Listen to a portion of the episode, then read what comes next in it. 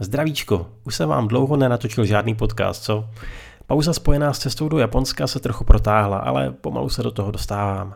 A tentokrát bych vám po čase zase rád dal tip na nějakou dobrou knihu. Vlastně rovnou dvě. K Japonsku sice mají docela daleko, ale věřím, že sem určitě patří. Navazují totiž na příběh, který spousta z nás velmi dobře zná.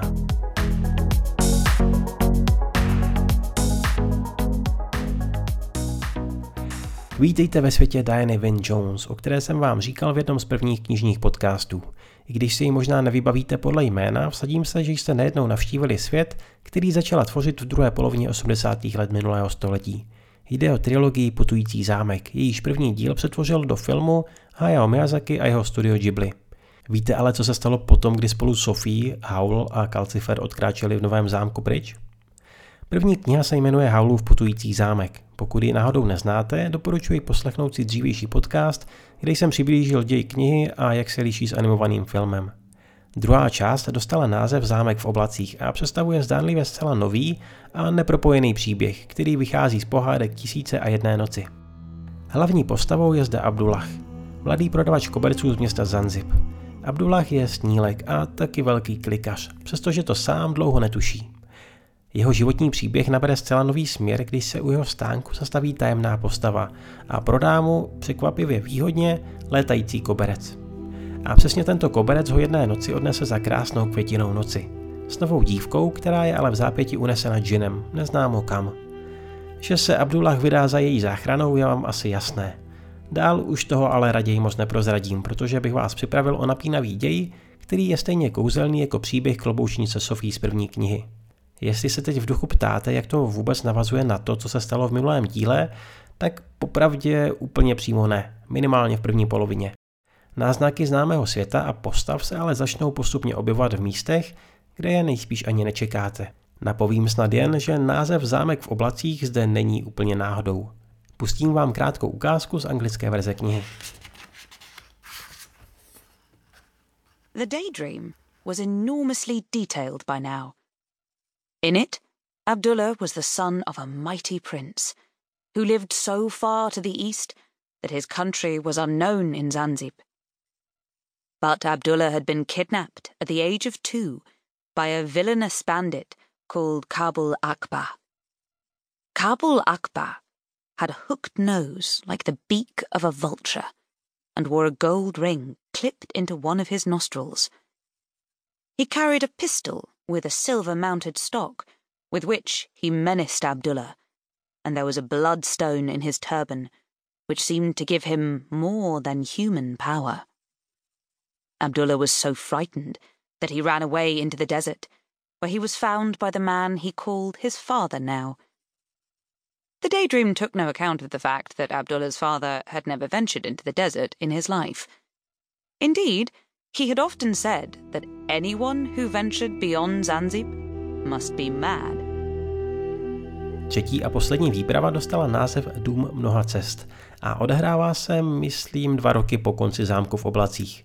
Hlavní hrdinkou je tentokrát dívka Charmaine Baker, dcera slavného pekaře a velká knihomolka, která jednoho dne dostane za úkol pohlídat dům svého velkého strýčka Williama – vyhlášeného kouzelníka, který ovšem záhadně onemocněl a musí na čas odejít na léčení.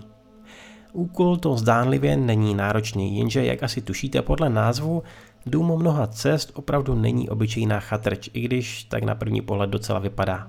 A Charmaine je navíc docela nepraktická holka, která zatím žila opravdu jen v knihách. Čeká jí tedy velká výzva a samotný dům rozhodně není ta největší z nich. I tady se do děje brzy zapojí oblíbené postavy a třeba čaroděje Haula poznáte v úplně nové a hodně veselé roli. Charmaine, oddly enough, was quite grateful to Aunt Sempronia too. Not that she was in the least grateful for being volunteered to look after an old sick wizard whom she had never met. She might have asked me, she said, rather often to her mother. I think she knew you would say no, dear, Mrs. Baker suggested eventually. I might have, Charmaine said. Or, she added with a secretive smile, I might not have. Dear, I'm not expecting you to enjoy it. Mrs. Baker said tremulously. It's not at all nice. It's just that it would be so very kind. You know I'm not kind, Charmaine said, and she went away upstairs to her white, frilly bedroom, where she sat at her nice desk, staring out of her window at the roofs, towers, and chimneys of High Norland City, and then up at the blue mountains beyond. Tak co, nalákali vás tyhle volné pokračování? Já vůbec neváhal a protože mě knižní Howl nadchl snad ještě o kus víc než ten filmový, je o něco temnější než Miyazakiho anime, byl jsem si jistý, že i další knihy v sérii budou stát za to. Tím spíše mi teď líto, že se Ghibli zámku v oblacích a domu mnoha cest neujalo, protože jsem si jistý, že bych dnes na celou trilogii koukal možná s podobným nadšením, jako si pravidelně užívám maraton Pána prstenů. Je pravda, že hlavně třetí vyprávění s Charmaine trochu postrádá to velkolepé dobrodružství a záhady, jaké jsem značením sledoval u prvních dvou dílů. Drží se při zemi a možná by se dalo říct, že cílí o něco víc na mladší čtenáře. Spíše než o lásce je to totiž příběh o dospívání. Mně to sice sedlo do nálady, ale dokážu si představit, že by si fanoušci série přáli silnější závěr. Na druhou stranu, třeba můj oblíbený démon Calcifer tady dostal víc prostoru, než jsem čekal, a to je super. Zvlášť v podobě audioknih, které namluvila výborná Christian Etherton, protože zrovna Calcifera umí opravdu dokonale. Ale ona je výborná u všech postav. Však jste ji mohli slyšet v ukázkách. Pokud nemáte problém s angličtinou a rádi posloucháte, vřele tuhle verzi doporučuji. Tím se mimochodem dostávám k otázce, kterou jsem nejspíš mohl zodpovědět hnedka v úvodu. Dají se pokračování Havlova zámku sehnat v češtině? Nedají, bohužel. Kromě prvního dílu, který vydalo už v roce 2011 nakladatelství Volvox Globator, nic dalšího od Diany Wynne Jones u nás nevyšlo. A je to velká škoda, protože věřím, že by si trilogii užili jak dospělí, tak děti. I když, jak jsem naznačil, místě je trochu temnější než známý animovaný film.